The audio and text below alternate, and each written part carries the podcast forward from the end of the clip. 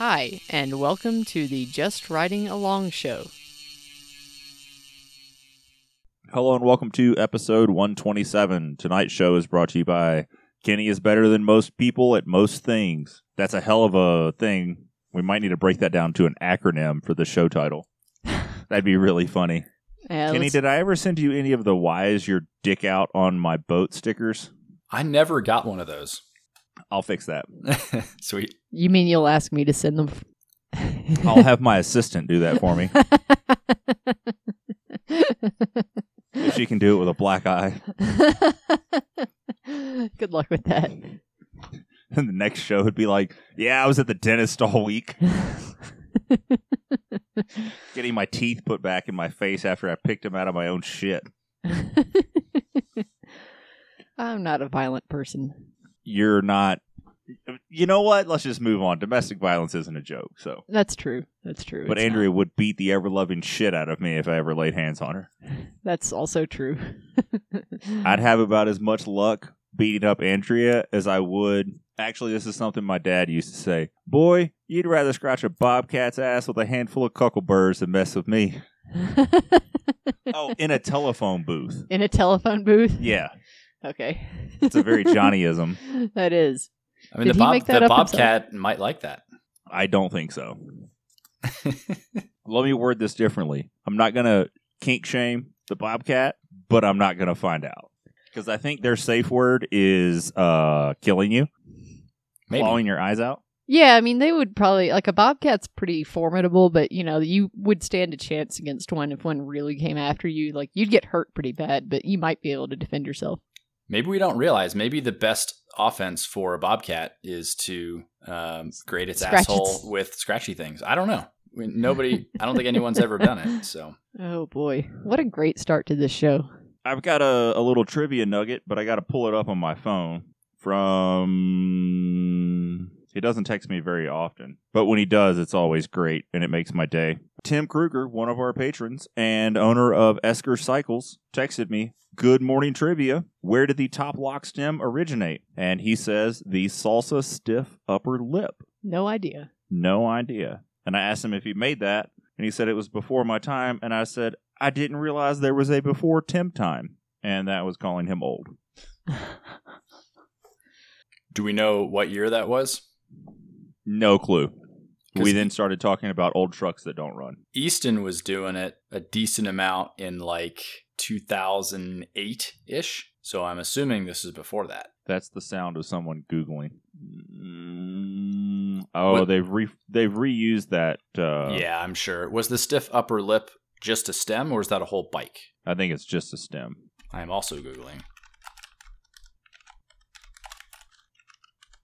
Hmm. Andrea, are we gonna get into new shit we probably hate? You usually kick that off, but she's also drinking too. Yeah, I was just waiting for you guys to finish. I don't know, talking Yeah. about whatever you were talking about. clickety clacking around. It looks like the salsa. There was a salsa moto ace stem. Oh gosh, that's a two bolt stem. God, those should.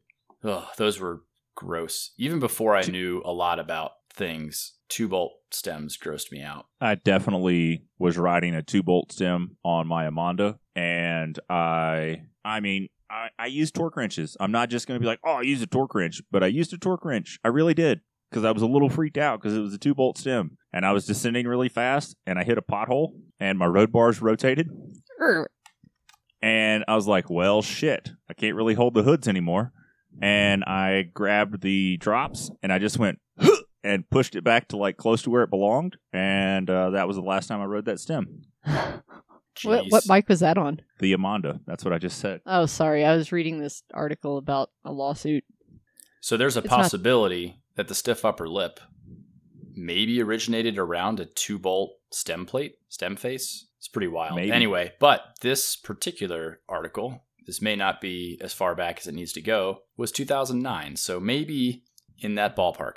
I think it's fair to say maybe 2008, 2009 ish. But who knows? Maybe there was a, I don't know, who made old bike shit profile designs? I I don't know. Somebody maybe made some goofy ass old stem that nobody remembers back in the day of Cook Brothers cranks and other weird stuff. Do you remember those Cook Brothers cranks? Uh, yeah, they were sort of popular in like fringe BMX stuff when I was coming up. Okay. Like, you know, late 90s, early 2000s, but I just always remember that everyone I knew had problems with them. So, they were really skinny and I assume really flexy, but they looked unlike anything else. So they looked really cool and they looked premium. And they were definitely not just cast, they were, you know, machined out, which looks really cool.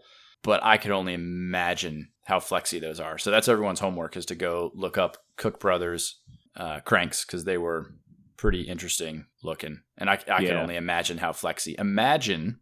So for those that are driving, uh, close your eyes. thank and you, Kenny. and imagine a one piece steel crank that's bent from an old melted down fence post that's on every single Walmart bike, essentially. So those one piece steel cranks that are ultra skinny. Yeah. Imagine that, but slightly classier, is what a Cook Brothers crank looks like. I think I know. I can picture that. Yep. Okay, so uh, wh- where a little bike industry news.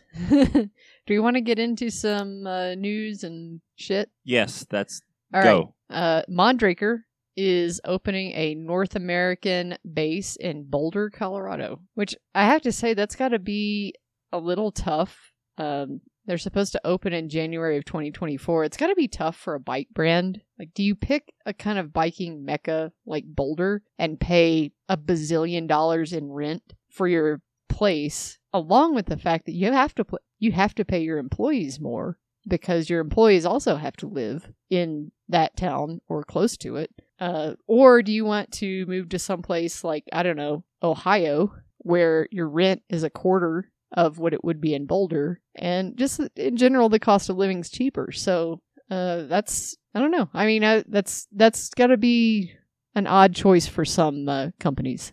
There's got to be a middle ground. Yeah, yeah. Like Minneapolis or something. I don't know. That's the first one that comes to mind. I'm thinking of.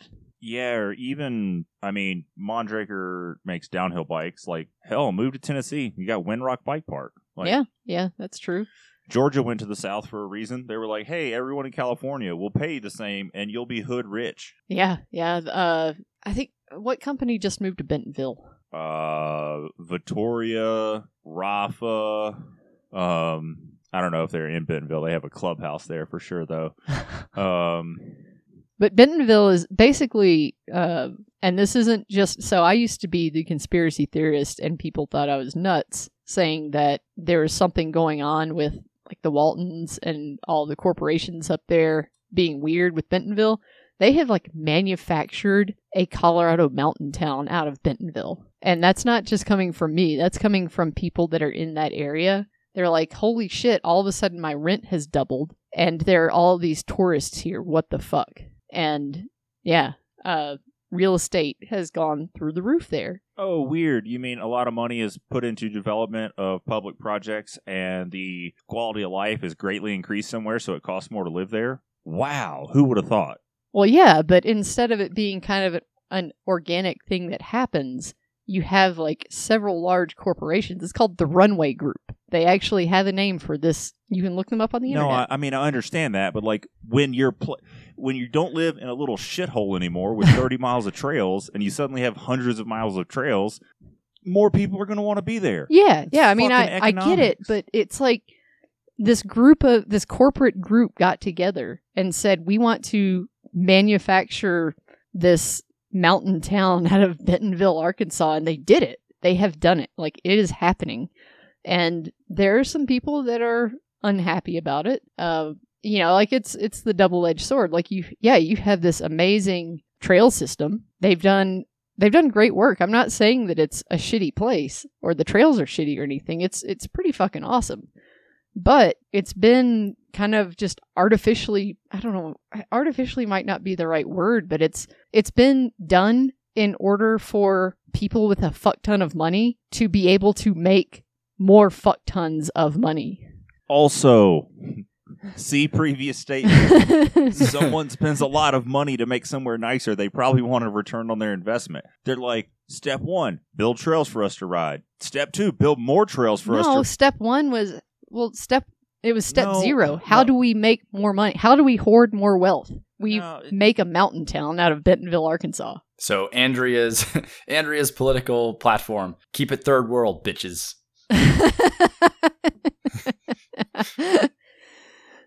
I'm just saying. Don't touch my hut. I'm just saying that corporations are evil, and even if they're building trail systems, they don't have your best interest at heart. That's all I'm of saying. course, they don't have your best interests at heart, but like, who does? We Keep- don't. Make Should- meth great again. oh boy. Good stuff. So, okay, so we moving should we should moving on. probably move on. Um, REI is opening 10 more stores in 2024 to better serve outdoor communities. They also closed a few, correct? Yeah. Or like on the verge of, right? Yeah, it's not in this press release. This is on Bicycle Retailer. They did. I've heard I've heard was- a lot that of was- guardrail to guardrail type stuff with REI where they are they're growing and they were I don't know a lot about REI here, right? So I'm just going to say what I think from my little viewpoint because I, I don't know them. I don't really harbor them any goodwill or ill will. I'm just saying what I see over here. Anyway, they seem to be, you know, they were growing and they were getting popular. And as that was happening, they seemed to try to spend a decent amount of money and time and effort in making their appearance as in as if like we care about things and the environment and our employees and all the things which might have been true might have not been true don't know don't really care but they seem to really be pushing that and then i guess employees started uh yeah they just wanted they wanted kind of more and more and more who knows again there's probably a lot of stuff that I don't know about, but yeah, they tried to like unionize a bunch of stores and then they're like, you guys suck and we deserve more money and all the things. So it's kind of weird. Like this, I don't want to say hippy dippy, but like this company that was trying to like put on this face of being good and maybe they truly were down to its core. I really don't know, but it's just weird that it seems like every news article I see is that like whole, you know, bunch of employees at REI are pissed off about XYZ and it's just weird to me right? Like why why are all these employees wanting to unionize and getting pissy and all this? It's just it's weird, right? What do you guys think? Uh, I'm not sure. I mean, I was just looking at an article. It looks like they cut last year 275 jobs and they closed a store in uh, Santa Monica, California, close, closes on February 29th of 2024. And who knows what's involved there, right? Like any any big company, as you get really big, you're going to go through growing pains, and you're going to, um, you know, who knows, probably go from having a a really good HR department to not being able to keep up to, you know, whatever. It just happens as you're growing, and any smart business is one that wants to stay in business has to constantly reevaluate the whole thing, right? You probably need to not be a dumbass and put your head in the sand. And instead, you should look at numbers and be like, okay, our Santa Monica store is losing its ass. Is it because we're in an unfavorable lease or unfavorable whatever other real estate deal they have going on? Is it because labor is too expensive? Is it because there's too much theft? Is it because nobody buys shit there? Like all these things, right? So Uh, It's not, like, here's a unusual. little blurb in this this article. So you were asking about why are employees there pissed off? Uh, one of the people that was laid off um, in that where, what I was just talking about was this guy who was a shipping and receiving lead at a flagship store. He had worked there for four years. He said uh, this, you know, this. Uh, they interviewed him and he said that there was no clarity in what his role meant, so he supported different departments in the store with inventory management. His lead position had more responsibilities than the job description had provided. So uh, I guess it's that kind of stuff. maybe who knows? I mean, I've got lots of thoughts on that, right? Like so. Um, I don't want to necessarily get into all that because uh, I'll make people sad. But yeah, who knows? The moral of the story is it seems like for whatever reason, I don't know why I feel like I just see REI in the news so much. And maybe it's because they are a bigger player. Like obviously my focus is on IBD stuff, so I read Bicycle Retailer and all the news and articles related to retailing bicycles, right? So maybe that's why I see REI a lot because they are uh, a big bicycle dealer. They have a lot of locations. They carry Cannondale and other people. So, and they've also been, as they were growing, they were rustling a lot of feathers with IBDs, right? So, um, it, it's just interesting to me. Like, why do I see them why do I see them in the news so often? And I've never had any bad experience, by the way, at any REI. Uh, I've only been in one or two in my life. I think in Colorado, I went into one to get some snow gear uh, for a ski trip, and it was fine, and they had stuff in stock. Uh, but that's yeah, that's about it. So they're they're opening in Ohio, Oregon, Arizona, New York, a different place in California, and then uh, Durango, Colorado, and Saint George, Saint George, Utah. Ooh, Yeah, in Get out. 2025. get out of here! Yeah. that's in 2025. So. Get out of my state. All right, let's get into some actual bike industry news. Uh, we had one of our patrons asked on Patron Slack uh, which or what we thought about the new ENVE Inner Drive straight pull hubs. Uh, they look pretty cool, but they're road only. And do you think that's a collaboration with Mavic? I couldn't tell. Yeah. I mean, at this point, I'm sure you could be like, "Hey, Mavic, you want a dollar?" They'd be like, "Yes." And Oh, also remind me, like I can't a- keep up with it. Like ENVE and Mavic have changed hands so many times that I don't even know what's going on anymore, especially Mavic, At one point, they were under the same.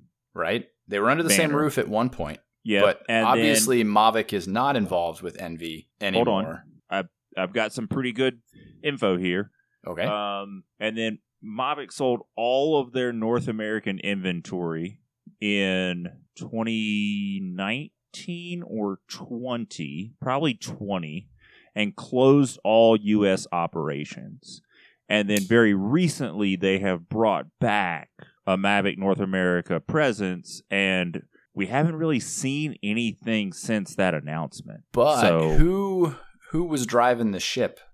Who was the parent company of Mavic at the time when they divested all of their North American stuff? Was it Do you know? Amer Sports? Was I- it? Because at Oh, one I- point, Amer, and maybe there was another parent even above Amer, but let's call it Amer. So Amer and ENVE and Mavic were all like kind of together for a minute. That's the last I remember. Yeah, but I believe that Amer divested Mavic away. Okay. So then Mavic means that, but surely they sold it to someone. I think they sold it to a Chinese conglomerate, like not trying to be funny. I think that's actually what happened. And I should probably be more educated and pull up some articles so Uh, let's see. I don't Here's a say wrong shit. Amer Sports, Mavic's owner to purchase ENVE, and that was in That was a long time ago. That was like, what, 15 or That was- 16 or something? That no, that was in 19. Really? this article does not have Yeah, it does. Go back on Google. Uh, okay. Yeah, that was in March March 15th, 2019 it looks like. Oh no, that was back in 2016. So here's a bicycle retailer. Oh, oh, really? Yeah. All right. Uh, but back to this hub. Uh, so they improved their road hub. They made it straight pull. Uh, they engineered it so that the it sounds like the spokes don't twist when you are truing the wheel. It's an anti-twist design. Uh, they have consistent spoke lengths so that you only need one size spoke per wheel, which I think is kind of interesting. Uh, they use stainless steel bearings, which I think is cool. None of the ceramic stuff that can be uh, a little sketchy. I mean, it's not always, but it can be a little sketchy. Ceramic bearings should be illegal. That that end cap has wrench flats on it. I am Sure. automatically Sure does. I'm out. So hold on, they they do. Um, we'll get to that. So they have something called the perfect preload system, which eliminates bearing preload adjusters by using a tuned wave washer to provide just enough side load on the bearings without stressing them. Do you remember when we tried this with bottom brackets? I do. I remember. It worked like dog shit.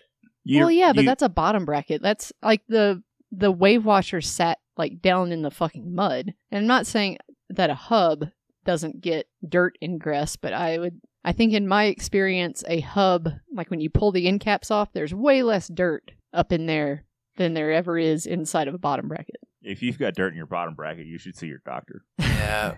I don't know. I feel like wave washers are like an engineer's zip tie. And then there's yeah, it kind of is now that you say that. But the uh, it, it's a star ratchet type of system. Uh, so they wanted to stay away from pulls, and they are made of a proprietary hardened steel. You can go anywhere from 40 teeth, which is nine degrees of engagement, up to 100 teeth, which is 3.6 degrees of engagement. That hundred tooth. Uh, the wheels come stock with 60 tooth.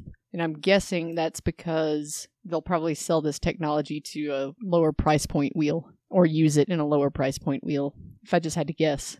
That, But It's only, literally it's only road right now. Oh, yep. Only road right now. Um, I think that's cool. I hope they go to mountain. That's, I mean, if I could, not that I don't love Industry 9, but I think that a Star Ratchet is, if they can pull off like a durable, high engagement Star Ratchet, that's the hard part.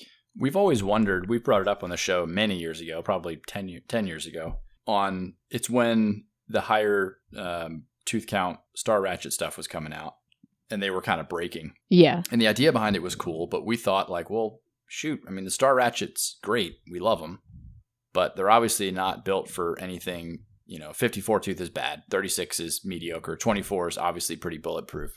So why don't you just make that thing bigger? And it definitely seems like that's roughly what's going on here. And maybe though, the reason that they don't usually make them bigger is because it's just more surface area, which means more drag when you're free hubbing. Yeah. And they also, they moved that ratchet ring inboard a few millimeters, according to this article. Um, I'm guessing that would make, make it to where they could make it a little bit bigger, maybe. I don't know.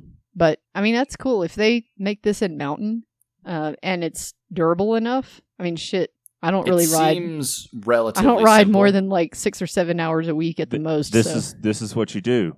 You get yourself a 2015 Crave and you put a pair of their gravel wheels on there. there you go.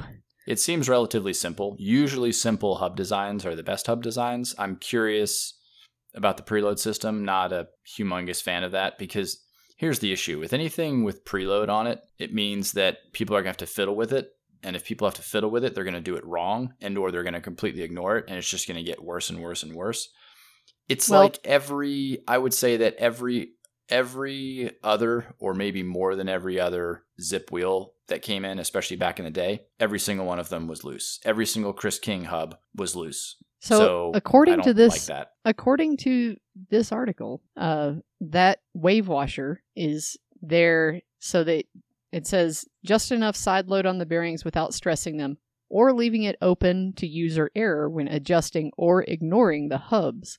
I so guess they sounds I guess like- they are using a wavy washer, but I guess why hmm. Maybe maybe Yeah. the other end cap screw maybe the free hub side end cap screws on. Maybe. I guess it all just screws together and then whatever play is left there is just taken up by a wave washer. It also looks like they had a shitload of leftover wave washers at the end of the day, and that's what they built the little um, spring thingy on for the ratchet. So look at those. Doesn't it look like yeah, that's like I- six wave washers all sandwiched together? I think that's one of those that looks kind of like a tiny slinky. Like I think those are all connected to each other. I'm guessing. Yeah, Jimmy know. Tig welded together. someone's, someone's getting some wave washer kickback money, is what I think. I don't know. I would I would uh I would try it if it came out in mountain and was high engagement. Uh, you know, like back in Industry 9 torch days, I had no problems with 3 degree engagement. It's totally cool. I mean, half a degree is awesome with Hydra, but you know, 3 is is good. I mean, I still ride torch hubs and I don't notice a difference going from yeah. from yeah. Hydra to torch. I notice a difference going to whatever I don't know, like to a DT Swiss hub or to a Chris King hub. Like I can I can feel the difference there and it bothers me. That clunk life. Yeah, that clunk life. Yeah, so I think these are cool. We had a patron ask, "What do we think about them?" and uh, how would they compare to some other brands? And I I think that if it turns out to be a mountain thing in the future, I think it would be compare like it would be I mean, they're there. also seven hundred and fifty dollar hubs, so why Yeah. not just buy i nines? yeah exactly. But I like it. Uh, next on the list, WTB has released their first fat bike tire, and it is a 27 and a half by four and a half inch wide tire only. There you go, Kenny. Which I thought for a second, I was like, well, shit, why did Uh, they what do go with mean, that you size? Go? I don't ride 27 fives. I'm not dumb. Oh, I thought you had twenty seven five. You just got twenty six by like Why would I five that? point I got two five. They're 5.05 or something stupid. Maybe they're 5.25. They're way too large. Yeah, but I, uh, at, you know, when I first saw it, I was like, that's why would they go with that size? Like, how many 20s? I know there are some 27.5 fat bikes out there, but, and then I started looking, and apparently most fat bikes now are 27.5 or they're they're listed as compatible with 26 by 4.7 and 27 by 4.5 or something like compatible with that size tire. So, um, yeah, it looks like most fat bikes they are made to run either of those wheel sizes. The one time I ran a 27.5 fat bike, I didn't have a very good time. It was not very good. Although the conditions we have are very not groomed. Yeah. But still, Yeah, exactly. I just don't understand. Rollover is not an issue in the snow. You're not going to like get caught up on a tree root in the snow. So why do we have a freaking 31 inch diameter wheel rolling around? I just don't get it. I, I kind of wonder if it's would be better on stuff that's a little like post hold or Is like around they're trying like to get around here like some of the uh some of the well i mean a bigger tire and better rollover would help you with post holes for sure. And like around here a lot of the groomed trails right around salida are snowmobile groomed trails. And so that stuff gets like a snowmobile you know it, it rolls over the snow and a lot of times uh just the heat like a little sun and the heat from the snowmobile tracks it turns into ice and it just freezes into these like this it's like rumble strips and i wonder if that would be a little smoother i don't know so who knows i mean my my fat bike is 26 and i think it's got 3.8 tires or something dumb on it like that oh. oh yeah it's the Jumbo Jim 4.0s That tire rips. I will fight you. I don't care what you say.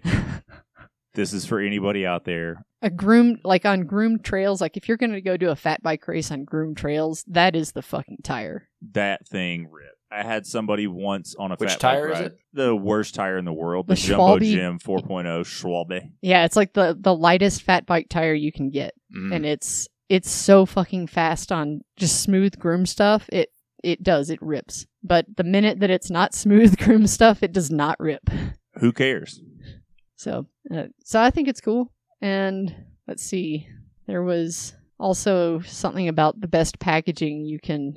So it's basically the tire is rolled up and has a ski strap around it with the label. How many grams do they claim it weighs? Uh, they have actual weights of two tires. The non-studded version is 1617 grams. The studded version is 1693 grams. Good God, it's made by WTB. They make a heavy tire. Let me see if I can find the weight of that Jumbo Jim real quick. I think it's something dumb like eight or nine hundred grams. Let me find the weight of the tire I bought. Holy crap. I mean, I think it's got to be 2000. Aren't yours five inch studded tires? They're not studded, they're just Okay. 5 inch tires. All right. They're monsters. They're also shockingly thick. It'll take me a minute to find this thing. Mm, And I would say that my tires are very average. The air volume's nice. They're really heavy, and you can tell. And I do crash sometimes, but that might be because of the snow. Yeah, I'll talk about my snow experience with the e bike when we talk about stuff we've done. Uh, they claim they're about mm, about a thousand ninety. So those tires weigh a pound more a piece. There you go. All right. I, don't even, I I, don't even know who makes my tires. Does anyone know who makes my tires? Didn't you say it was like Vee Rubber? Like I V thought it was E? it was something slightly weird. I think that sounds correct to me. I'm not seeing them anymore. Probably got discontinued. Hmm. Interesting. I'm pretty sure you're correct. I could look at a picture or go look at my bike, but ugh. yeah. Oh, V must have gotten maybe V got booted from Q. Mm-hmm. Hmm. I'm not finding the, anything in that size. There's one called the Snowball on their website. Let's look at this. That one has studs on it. That's two point. That's uh 4.0. Yeah, let's. There's a lot of deadness. Okay, here. so I've got the I've got the That's okay, then. snow I've got the snowshoe two XL. it's what I have. does it tell you how much it weighs? Uh, it it's it's a 26 by 5.05, and oh, I think I've got a part number here. Oh, here we go. I found it on their website. Uh, yeah, 26 by 5.05 weighs 2,410 grams. Fuck me, Kenny. Come at Both me. of my both of my tires are lighter than yours. yeah, and I have tubes, Oh God. but I've never gotten a flat. It's very reliable. I got Stan's in them. Those tubes are insanely heavy too. They're probably at least a thousand grams a piece as well. So I'm probably rolling around. I think I figured out that each one of my wheels is 10 pounds or something. You should just crazy. weigh your wheels. I think he did that last year. I forgot I what think they I were. did though. all this stuff. It was a very long time ago, but I could probably dig up that info. I'm fairly certain that they were pretty much 10 pounds. 10 pounds a wheel. I don't know what I'm doing. Good God. We moving on? Let's we got to move on because I have like a an inexplic- inexplicable desire to have this chain ring. It is a carbon mountain bike chain ring and it's let's let's see what they say. Forged carbon over an aluminum skeleton. We talked about this already Have we? on a This is previous like a solid it looks like a solid like a frisbee of carbon fiber. Yeah, it looks disgusting and it's super expensive, right? I think we're talking about the same thing. I don't know, man. I I like how I like this. I think we've talked about it before, and then we also talked about how the problem is is they've got this aluminum skeleton, but that's not how narrow wide chain rings wear out first, and you're just going to peel the carbon off the outside. And I'm really happy to be proven wrong. And uh, you can meet me at the Wendy's in Salida, and I'll fight you. Fun fact: no there's Wendy's not it's a like Wendy's in in when remember when a few people tried to make carbon brake rotors and how how Well, good they worked. Well, that's because that was a, a heat. They they don't do what a brake rotor is supposed to. One of the functions of a brake rotor is not performed by carbon fiber, and I would say that this does not fall into that category. Well, I think in like a Formula One car, when you have, you know, a gajillion watts of heat coming out of those things and you can get them hot, they can start to work. But at bicycle speeds, which are uh, decidedly And- below 200 miles an hour, Oh, they and don't work. so this the way that it's made, it's got this little like aluminum ring, and the carbon, like the face, like that would mesh with your chain. The you- loading surface. Yeah, the loading surface, the aluminum come like is exposed from the carbon. So that part wouldn't wear. The the narrow wide part is still carbon, so you know, longevity wise, yeah, there's probably some concern there. But not with the face of the ring. I mean, aluminum's still gonna wear out, but they do recommend using a dry chain lube. Okay, so that won't work. Real conditions durability is effectively similar to a conventional alu- aluminum chain ring. Okay, and it weighs how much? 39, grams, less than a normal one. 39 grams less than a normal one. Yep. Well, a transmission chain ring weighs 76 grams. so I don't I don't care. Like I just I don't they're also mounting it to a fucking metal crank arm. That's in this picture. That's just for a picture. These dudes made a carbon fiber chain ring and they put it on an aluminum crank arm. Well, I think it looks cool just because I like stupid shit like this. This this just falls into my interest of stupid stuff that I don't know. It's just dumb but looks fucking cool. Never mind. Okay. I like it. All right. Do we want to talk about this uh expensive steel drop bar mountain bike? No. Okay. Congratulations, you built a surly disc trucker. Yeah, they did. Okay. Well, that's all the new stuff that I have. Do you guys have any new stuff you want to hate on or not hate on? No. It Kenny? looks like KS's wireless post is kind of out, so we can maybe talk about that in the future. Out We- like we mentioned released it. or out like they're not gonna do it. Great question. I should clarify that statement. It is in production, I think. Yeah. So anyway, looks like there's there's a review out there, and yeah, seems to be that it's basically a not quite as well executed RockShox E verb or whatever that thing is called. What is the technical name for that C post? Is it just called an oh it's called an AXS Reverb, right? Yes. Okay. So it seems to be not a single piece of it is executed better than that, and it's one hundred dollars less. So And if you're the kind I'm of sure person that finding that could, parts is going to be way easier. yeah, exactly, right. So if you're spending seven, if you're kind of the person that can spend seven hundred dollars on a seat post, you're also probably the kind of person that can spend eight hundred and fifty dollars on a seat post, in my opinion. So Yeah, yeah. sounds like this is not a surprise, but maybe we should steer clear of that one, especially if it's based on my past experiences with KS, which have been less than positive as far as reliability goes. All right. I think that's all the news that I have. All right. We want to go to some listener questions. Yes. Yes. We have a web form entry from Tim, not uh, the one that we worked with. A different Tim wants to know RockShox Rush RC damper. What the fuck is that? What are those? uh, so I just Googled it real quick. It looks like it's a springy damper. It's got a spring on top of, uh, they call it a spring backed IFP. So I, I don't, it looks like it's in kind of the mid level stuff. Like the RockShox has it on their website in a pike. but what level pike? That's what I'm looking at. Oh, it's just the pike. It's just the pike. You'll wonder if it's phasing out old Charger, like if you're going to have a Charger 3.1 or whatever we're at now, and then like a Rush damper. Kind of what it looks like. It's probably not going to replace the ultra low end stuff that will probably still have some form of motion control, would be my educated guess. I'm not like a super duper expert when it comes to the actual like internal guts of all the RockShox dampers in particular.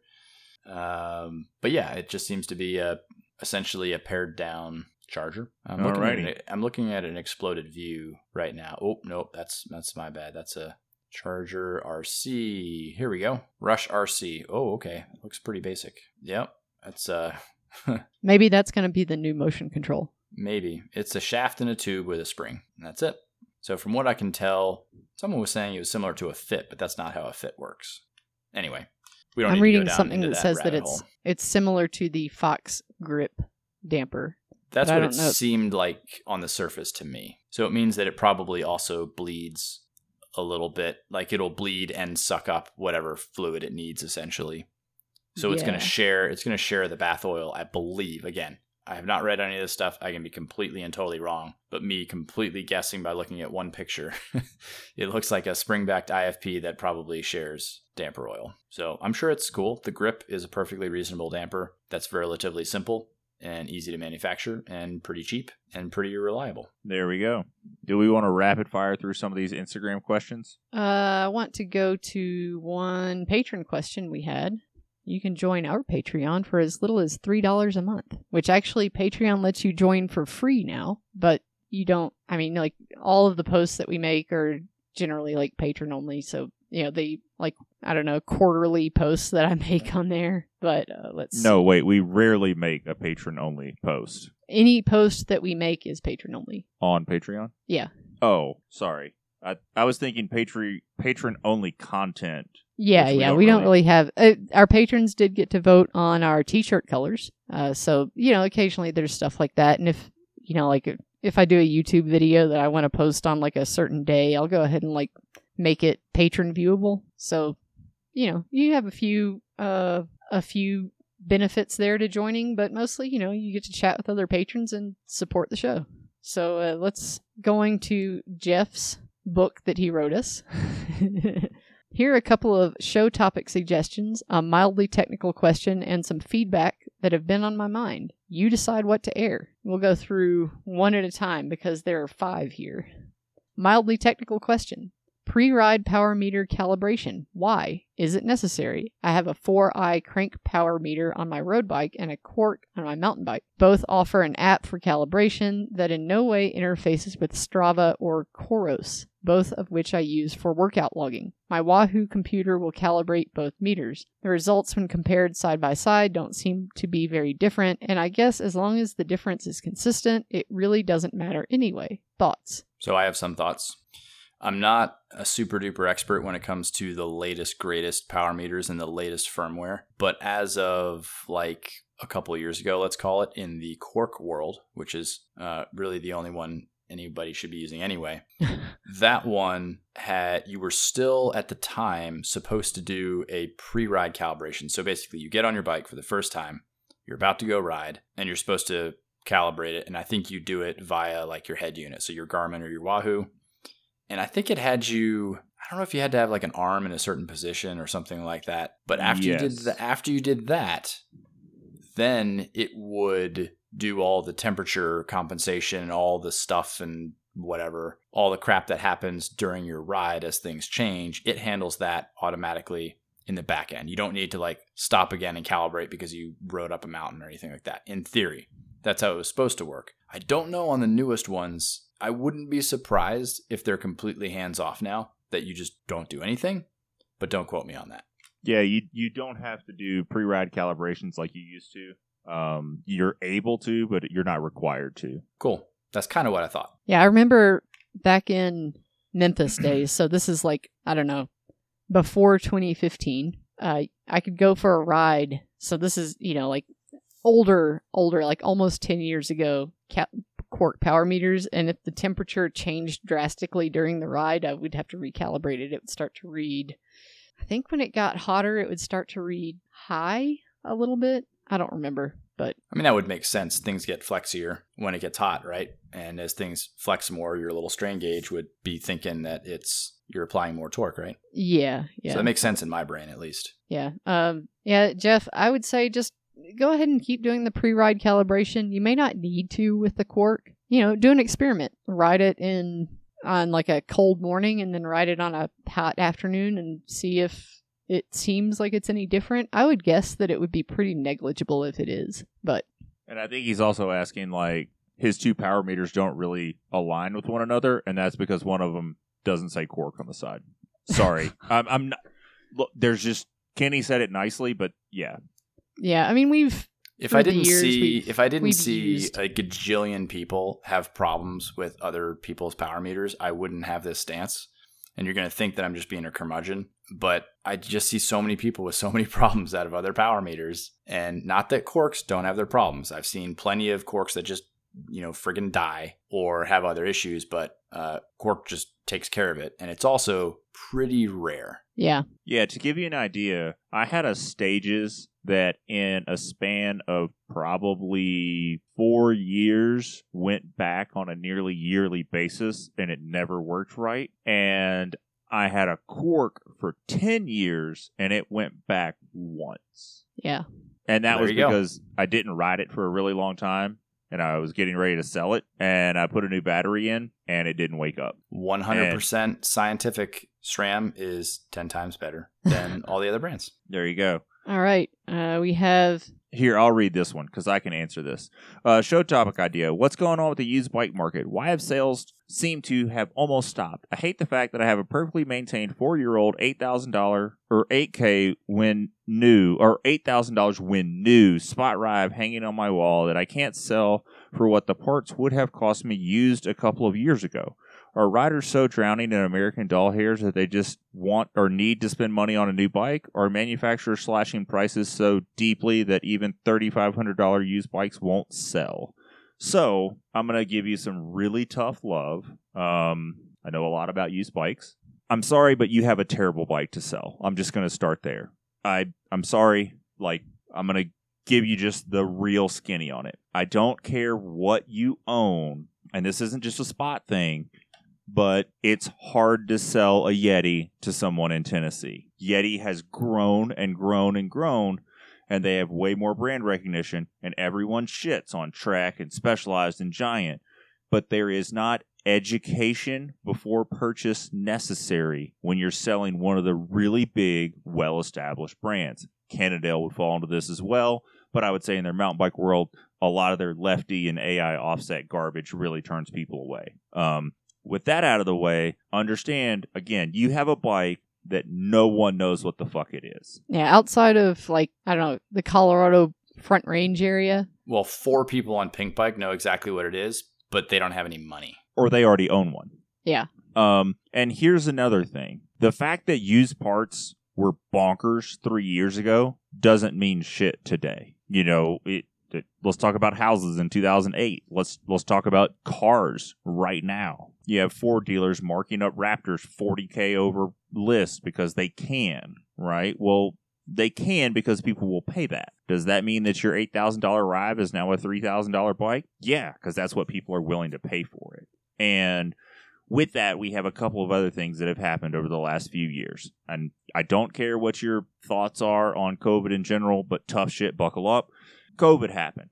2020, shit, I can't take my family to Europe this year. I'm going to go ahead and buy a new bike. 2021, shit, I probably shouldn't take my family to Europe this year either. I'm going to replace my mountain bike too. 2022, rolls around. Shit, things are kind of iffy. I'm going to replace my gravel bike. So what happened is the people that had new bike money said fuck you and bought new bikes. The people that had not fuck you money, they bought all those used bikes at a deal ish because bikes were kind of hard to get. So your used bike was at a premium then. So it was really easy to sell your two year old tarmac and move into a new one if you could snag a new one because you knew you could sell your old one for pretty premium. And also, the people that never bought bikes. That's that's where I'm bikes. going. is I don't want to go to the gym or that more like less less affluent person's like crap I can't go on my four state park road trip this summer because things are going to get weird I'll just go buy a $5000 mountain bike whether that's new or used and mountain bike with my buddies this summer because my old hardtail kind of sucks and I don't have as much fun when I go out with them. And then the person that was just going to the gym is like, I'm going to buy an eighteen hundred dollar chisel or uh, what's the what's the funner bike? A Fuse or a Roscoe or whatever. And that saw the whole spectrum of prices.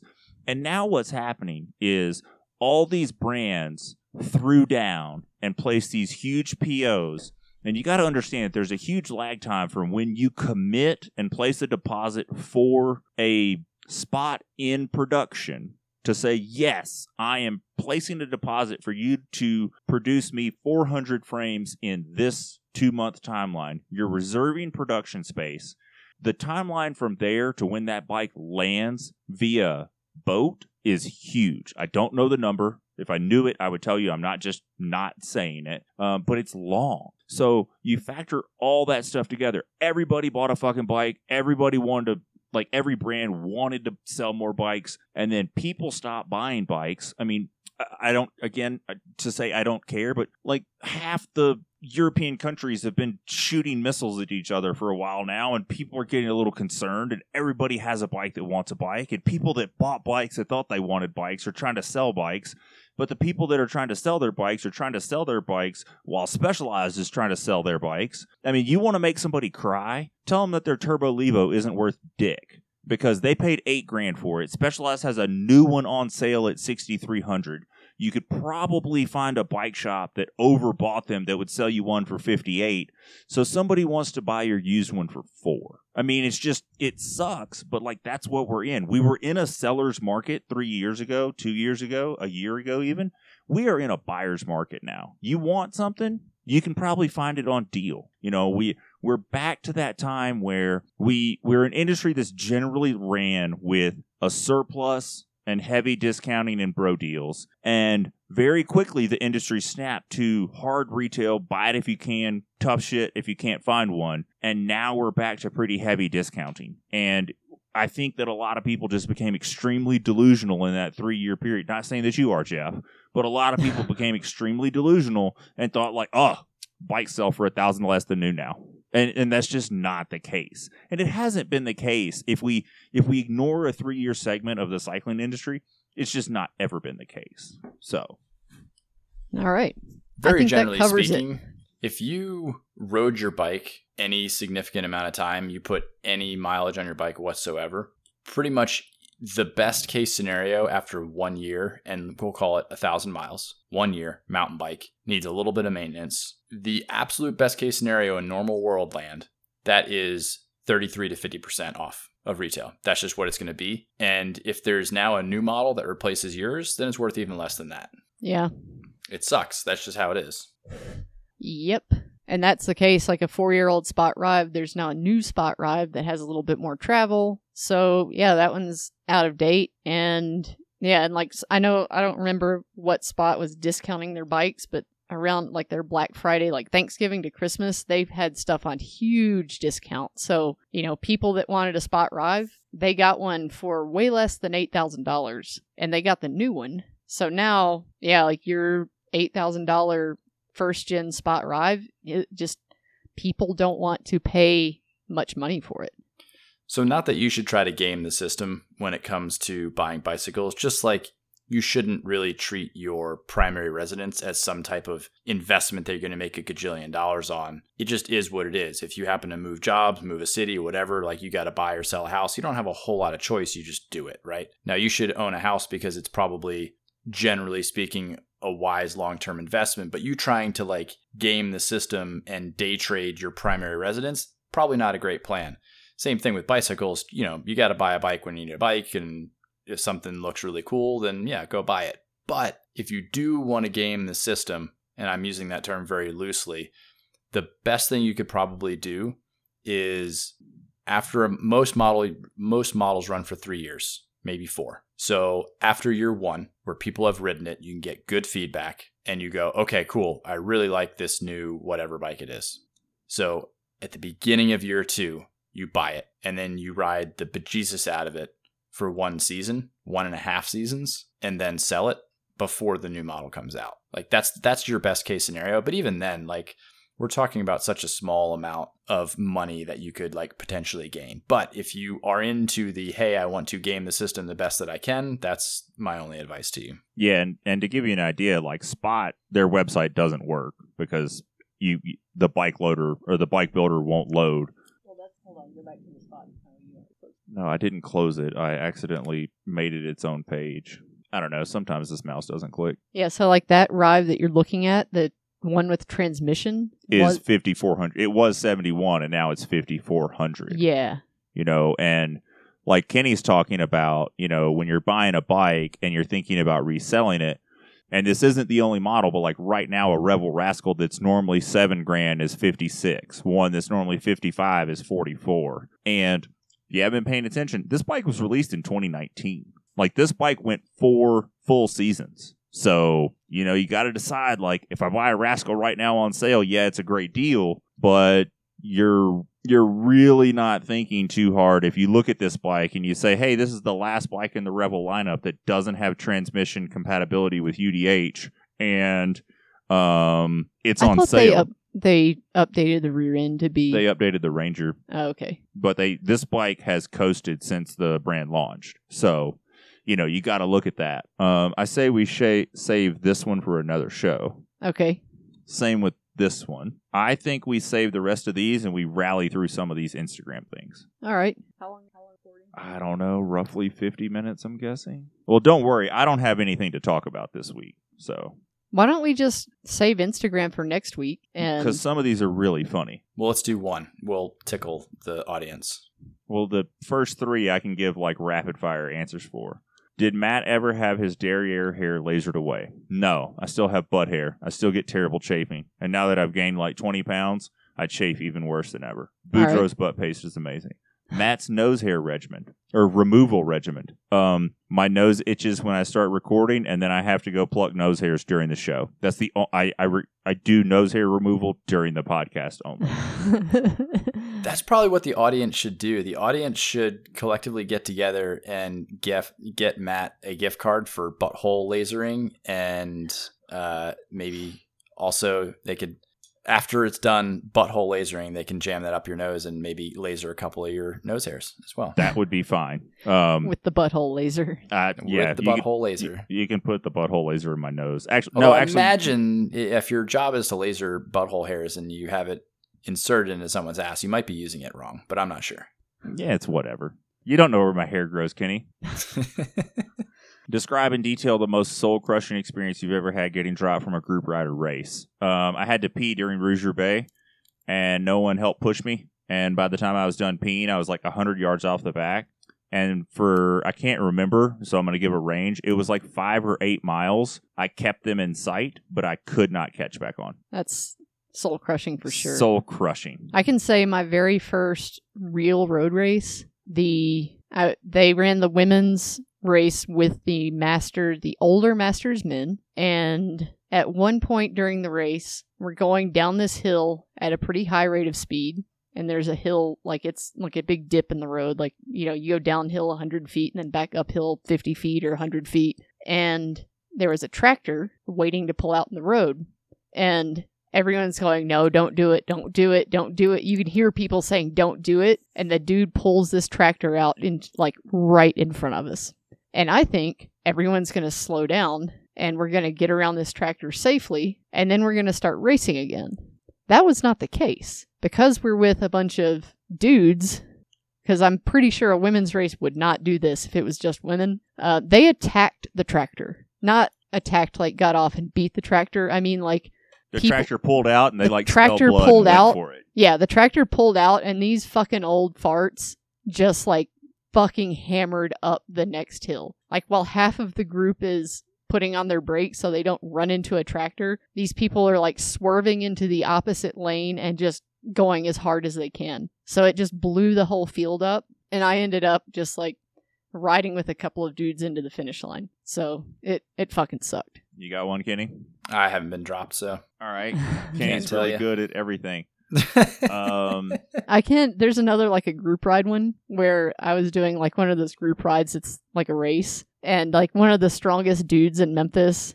Uh, anyone in Memphis, it was Bryant Funston, super strong guy. is He- this the break rope story? no, no, he he attacked, and uh, like a dumbass, I just kind of I just followed him. Like I tried to bridge the gap and like stay on his wheel, and he looked back at me, and he does this like little smirk, and I was like, God, I'm fucked, and I was like, I I think I got dropped all the way after that, but it was uh, I just can't help myself sometimes. Can we rapid fire some more of these? All right, if we're gonna rapid fire our, uh, I don't have anything to talk about. So, uh, I wanted to talk about meat bread. okay, let's do. Uh, uh, that one's really big. We talked about ENVE Inner Drive. Uh, let's see. Someone wants to know: Is the crest open? Always open. It's You always just want open. Snowshoes or skis. Never Um, closes. I could be wrong, but I don't see any pro riders using pro DH riders using carbon bars. Yeah, ENVE makes one. Like they I think, a, exist. I think a few people do. It's it's pretty 50-50. Just like I'm barely certain. I don't like keep super duper close tabs on everything, but I think the field is kind of 50-50 on tubeless, by the way, as well. yeah, but when you have to run like 97 psi, it doesn't really matter. I guess, yeah. I don't know. I mean, at some point, you don't need pinch flat protection when you need to run enough pressure that you're never going to pinch flat. There's nothing super duper advanced in the DH world, with the exception of playing around with obviously frame geometries and suspension kinematics and actual suspension itself and suspension tuning. But the rest of the bicycle stuff, there's nothing really that exciting about them. They're not running crazy fancy wheels. Um, yeah, half the bikes are aluminum, to be honest. Uh, probably from like a prototype standpoint, just because nobody actually buys DH bikes. By the way, little fact for you folks out there: if you're a dealer for Santa Cruz, you can't actually buy V10s, even if you want to. Like, hey, uh, you pick up the phone, call Santa Cruz, like, hey, I got a gajillion dollars over here, and I got five hundred thousand locations. I'd like to buy a V10, please. And they're like, nope, they're not for sale. So pretty weird because no one actually buys DH bikes. It's not a, that's not a dig at Santa Cruz. It's just saying that people don't buy DH bikes. No, I mean, I know a guy that rode the new Enduro a couple years ago when it was released, and he is a bike designer. And he's like, Yeah, I don't need a downhill bike anymore. He's like, If I was young and stupid and still going really fast, it might be cool. He's like, The Enduro does everything I need to do at the bike park. Um, I have one more I want to knock out. How does Matt's food rule of everything being super sandwich align or conflict with the cube rule of food? And then there's a follow on question. So the cube rule is stupid. There's only two types of food there's soup or sandwich, and everything falls into that. And then, uh, so not that Brian asked that. And then, if a sloppy Joe falls to the plate and you use a fork to eat the meat, is it now a soup? Yes. The sloppy Joe is a sandwich when the bread is delivering the meat to your mouth, and when you're eating the meat off the plate with a fork, you're eating meat soup. It's that simple. If don't make your life hard, it's a soup or a sandwich. It, it's it's super simple. All right. We have to talk about stuff that we've done because I have things to talk about. Has Kenny made bread yet? Nope, I need to. You're not allowed on the podcast again until you've made bread. So, Kenny, the other day I made meat bread. I'm very excited about this. I want to hear about it. Give me So, details. so we had uh, a little bit like a serving of elk stew left over in the fridge. And I saw on Instagram someone making, uh, I don't know, like pizza bread. Like they put pizza ingredients in a bunch of chunks of bread dough and then baked it. I was like, fuck, I don't have pizza ingredients, but I want to make something like that. And so I made up a really, actually, that, that recipe, Kenny, that I sent you, the King Arthur easiest loaf of bread you'll ever bake. I basically made that and then I spread the stew out. Like I, I flattened it out into like a rectangle, and I spread the stew out on it, and I rolled it up, and I put it How, in. how do you how do you flatten how do you flatten a soup?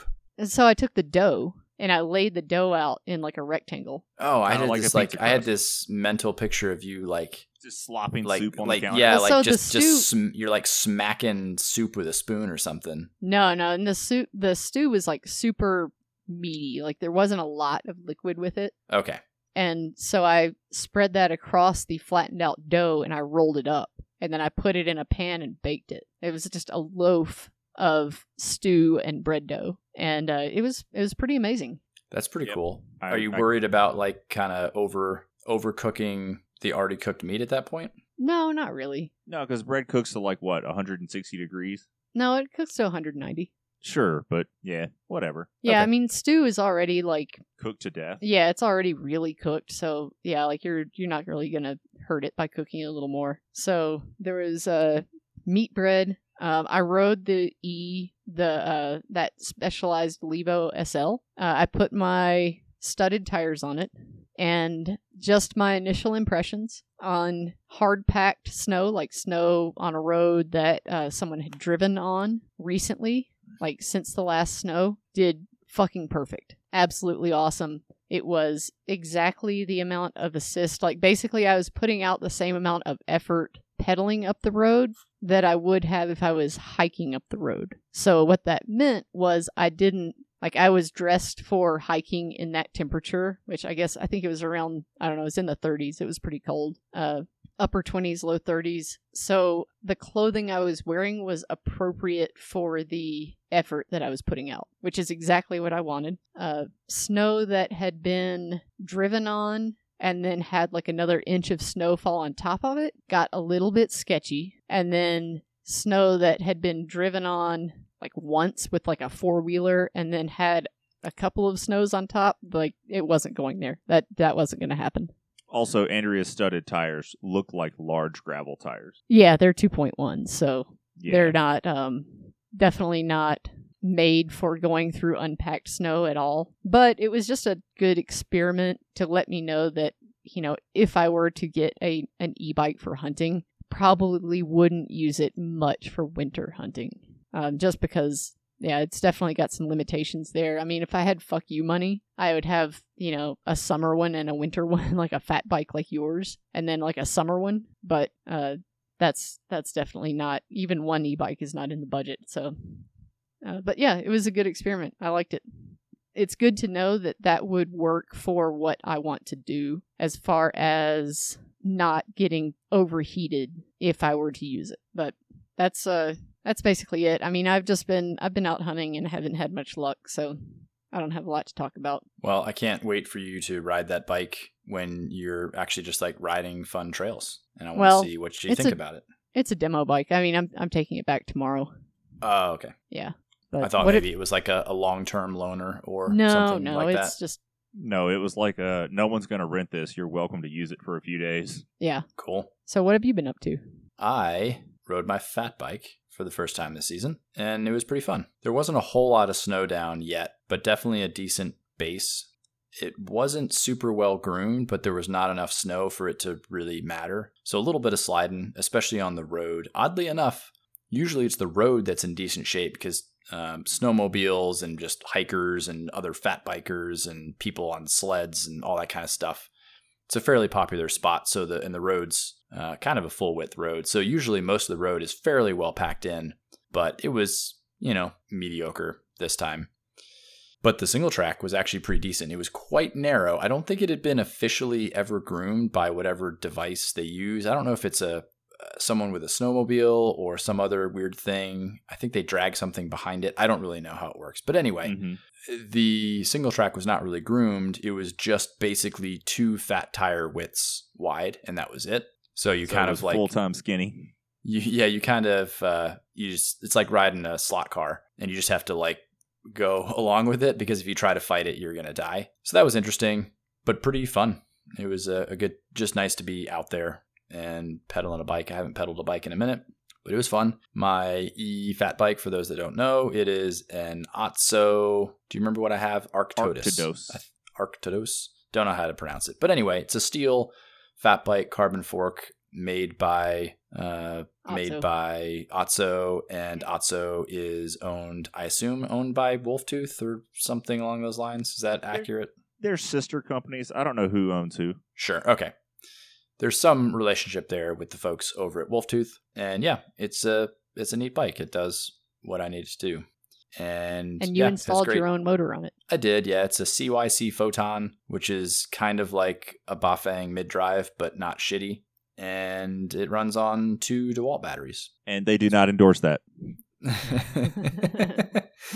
well, CYC I have zero affiliation with, and uh, I can say whatever I want, and you can 100% put two drill batteries on there. It's not a problem. totally within their voltage spec, and everything is fine, and it works shockingly well. It's not like a ton of runtime because two even like of the biggest monstrous DeWalt batteries that they make is really not quite enough to run a fat e-bike in snow for any huge amount of time. But to give you an idea, I did like maybe it's like between a thousand and fifteen hundred feet of climbing, and it's snow, and it's a five inch tire, and then I just descended back down again. It's about a forty five minute uh, ride, maybe as long as an hour, and I think I used about seventy five percent of the battery. I did have a couple of spares in my pack just in case. Oh, I got a, one other thing. My light, which I really do like a lot, it is a oh, got so many brands running around in my head. It's not Gloworm. It's a Gloworm. I was going to say Gemini, but it's not that one. I've had a Gemini in the past. So it's a Gloworm. Pretty cool light. It's a USB C standardized connector, which is really cool. So if you want to be a dork like I am, you can have the choice of running other batteries to run your light head, which is really cool. It's got like wireless stuff on it if you want to connect wirelessly and connect multiple units, all the things. You can do GoPro mounts. Like it's just a nice, it's a nicely made, not Chinese light. However, and I don't know if it's really the fault of the light or the battery or whatever. I'm I've not been a huge fan of their battery in general. It seems really cool on the surface because it's got USB-C. You could use it as like, you know, a power bank to charge a phone or you can even charge like a MacBook a little ways with it, which is kind of cool. Uh, and it's got a display on it, shows you percentage and all the things. But in this case, it was too cold. And I say too cold, it was probably 25, not like bitter cold. And the thing just wouldn't even turn on. And I don't think I've had that problem in the past, which is weird. And also, over the past six months or so, the screen will sometimes just show gibberish on it on the display, like a bunch of characters that don't make any sense. So that's pretty weird. I don't know what's going on with that. But anyway, generally speaking, I like the light. Uh, maybe not as big of a fan of the battery. So I had to, it was a dusk ride. So not a huge deal. I just rode back in with my bar light, not a huge problem. And uh, I only ate shit once, and that was on the DH. And this DH is like pretty cool. Uh, I kind of want other people to ride it. It's really neat. So, fat bike descending is pretty crazy. And this trail is, I would say, it's definitely a moderate trail. Um, it's definitely a solid blue trail, like single track on a mountain bike. And then when it's snowy, it's really rowdy. But yeah, ate shit once. I don't really know what I did wrong, to be honest. I think I barely got out of that track. And yeah, once that front tire turns, it just puts you down. Yep. and I hit, uh, I did hit a boulder, which was not a super good time. But with I your body off- or with the bike? with with my body? I bounced off it pretty good though. Uh, yeah, but that's pretty much everything I've been up to. I did. We should probably shut the show down. It's been like two hours. yeah, it's going to take me two days to edit this. Yeah, sorry. I did. I don't work on bikes a lot anymore because I'm doing other business related stuff these days. But I did build a couple of wheels today, and uh, they're burly as hell. Some customer that likes to build crazy high powered e bikes somehow found me and wanted me to build him a burly wheel set, so I did.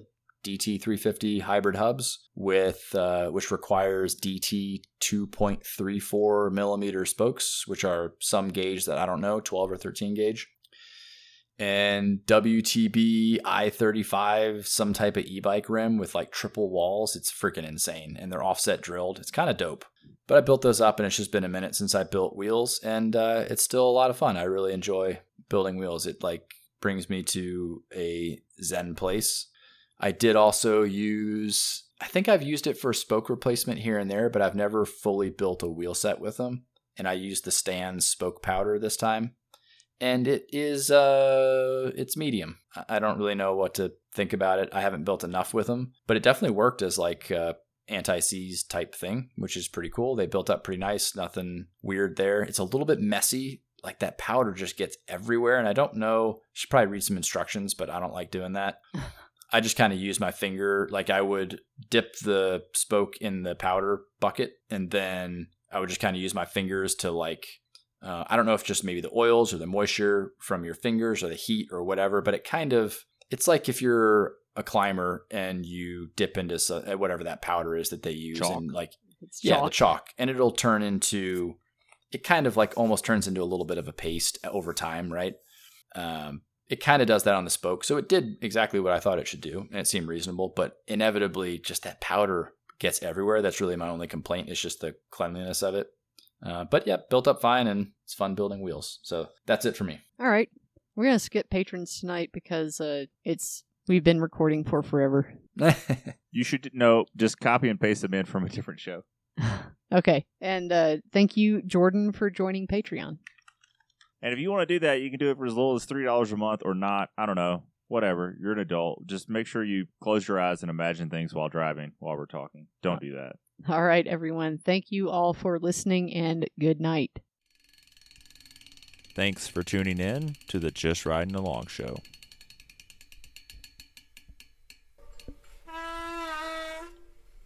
There's some shit coming out of your brake pads.